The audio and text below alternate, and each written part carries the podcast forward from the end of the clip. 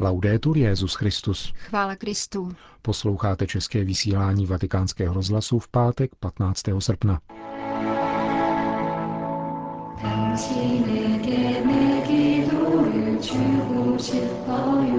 Papež František v Jižní Koreji. Dopolední liturgická slavnost na nebevzetí Pany Marie v Tejonu. A odpolední setkání s účastníky 6. azijského dne mládeže tvořili program druhého dne návštěvy papeže v Korejské republice. Na liturgickou slavnost na nebevzetí Pany Marie připadá v Jižní Koreji státní svátek osvobození a konec druhé světové války, což zdejší křesťané nepokládají za náhodu. Petrův nástupce dnešní liturgii slavil dopoledne ve městě Tejon, asi 150 kilometrů vzdáleném od jeho korejské metropole, kde nocoval. Organizátorům návštěvy připravil František menší překvapení, když se na místo připravené helikoptéry rozhodl cestovat vlakem. Šlo o běžnou linku vysokorychlostní železnice a papeži a jeho doprovodu byla vyhrazena dvě kupé. Bohoslužba se konala na sportovním stadionu, kde papeže očekávalo 50 tisíc lidí, kteří jej přivítali hromadným a v zdejších končinách nečekaným voláním v italštině.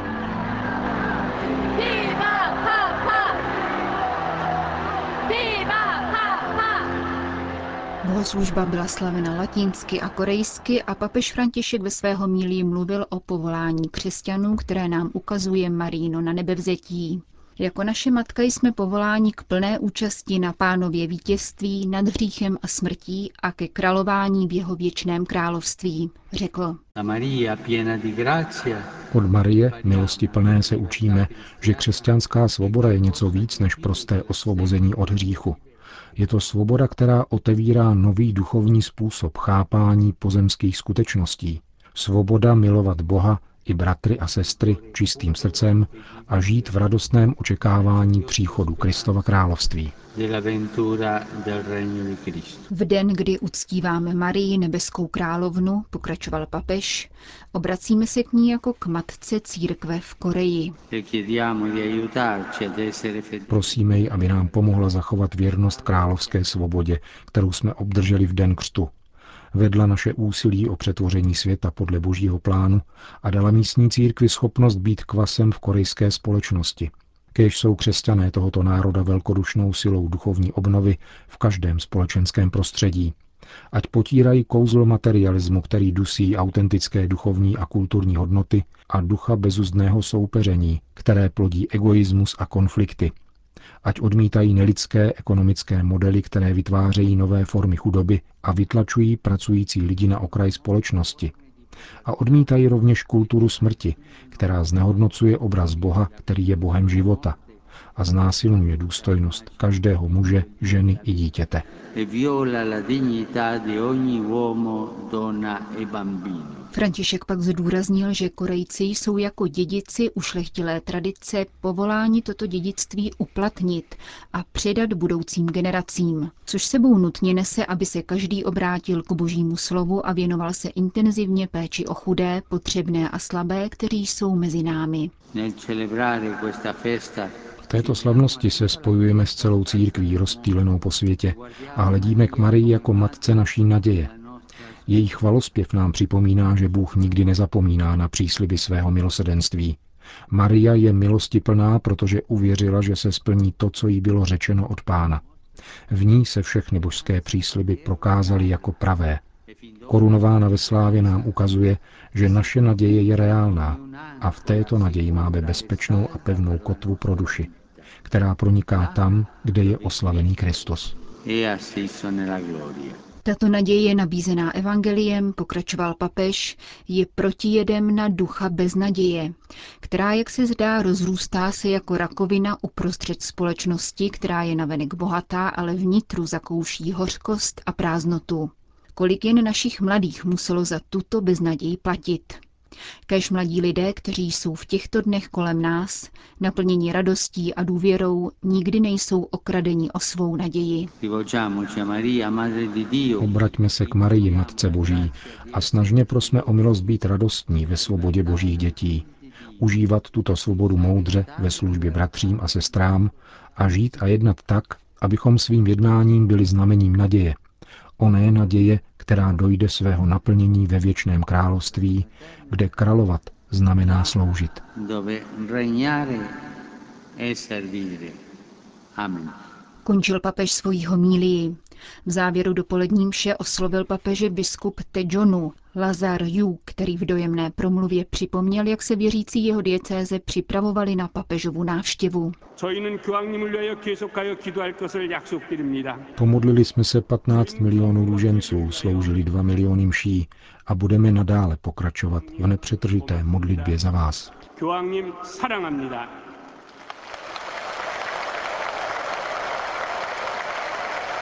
Papež František během následné polední promluvy před mariánskou modlitbou Anděl Páně svěřil Matce Boží oběti stroskotání trajektu Sevol a jejich příbuzné. Pán ať přijme zesnulé do svého pokoje, potěší zarmoucené a nadále podporuje ty, kdo velkodušně přispěli na pomoc bratřím a sestrám. Tato tragická událost, která spojila Korejce v bolesti, ať upevní úsilí o spolupráci všech na obecném dobru for the common good. Na bohoslužbě byla přítomna skupina deseti lidí, kteří přežili zmíněnou katastrofu a papež se s nimi osobně pozdravil. Byl mezi nimi také otec jedné z obětí, který se pěšky s křížem na ramenou vydal ze svého domova na 900 kilometrovou pouť do Tejonu a obrátil se zde na papeže se žádostí o svátost křtu. Svatý otec se rozhodl, že ji pokřtí osobně v sobotu ráno na nunciatoře v Soulu.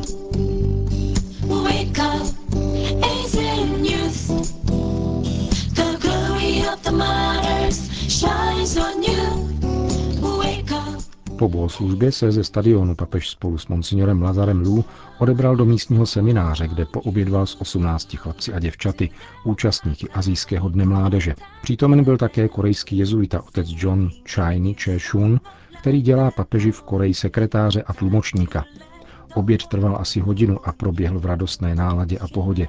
Papež si od mladých účastníků nechal vyprávět o jejich domově a životě. Většina z nich papeže zvala k návštěvě k sobě. Společně pak zaspívali hymnu svého mládežnického setkání a vyměnili si se svatým otcem drobné dárky. Nechyběly autogramy a selfie. Na závěr pak skupinové obětí.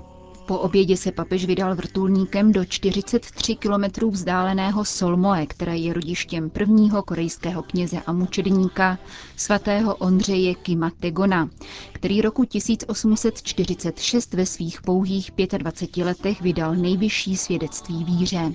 Ve zdejší farnosti, která je v diecézi Tedžon nejstarší, papež nejprve navštívil rodný dům svatého Ondřeje Kima, který byl roku 1996 přebudován na kapli. František se tam z místního heliportu vydal otevřeným vozem, pozdravován tisícovými zástupy.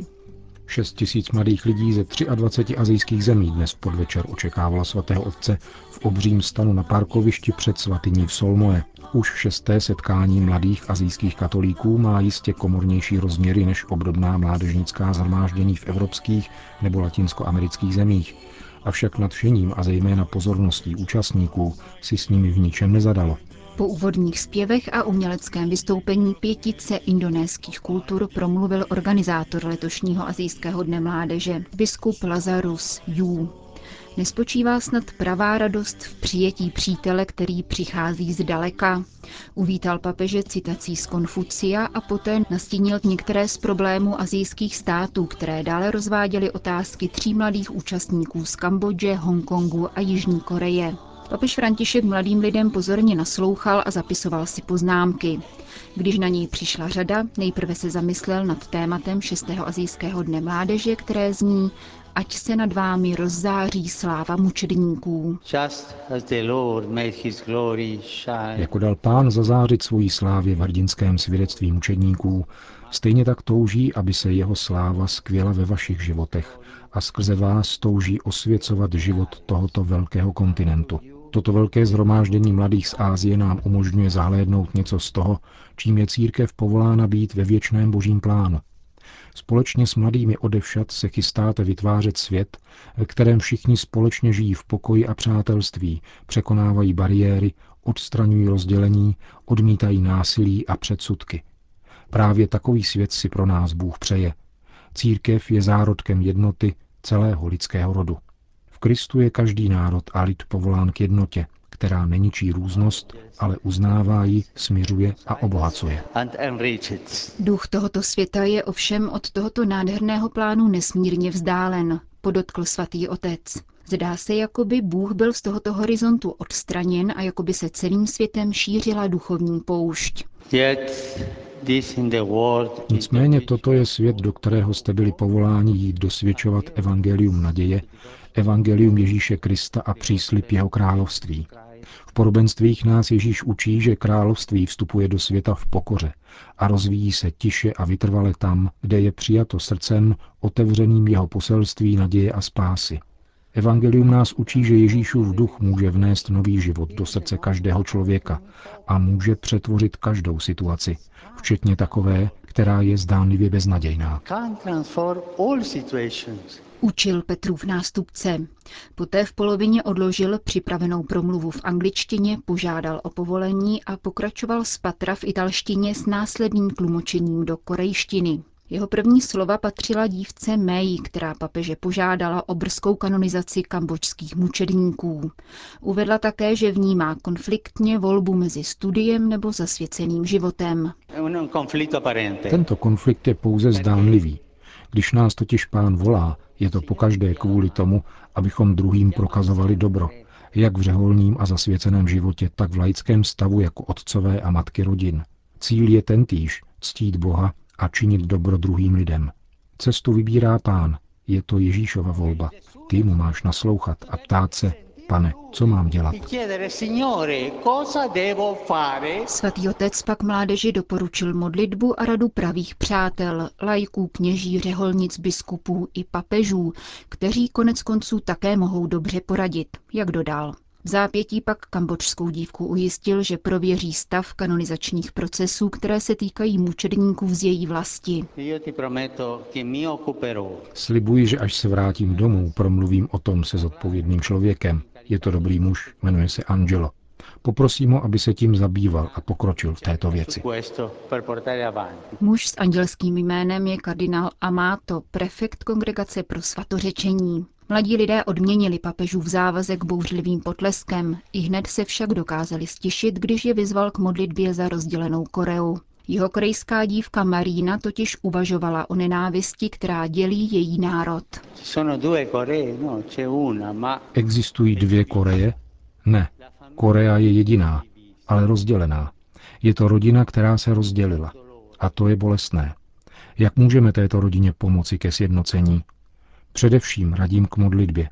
K modlitbě za naše bratry ze severu. Pane, jsme jedna rodina, pomoz nám k jednotě. Ty můžeš učinit, aby nebyli vítězové ani poražení, ale pouze jedna rodina, aby byli pouze bratři.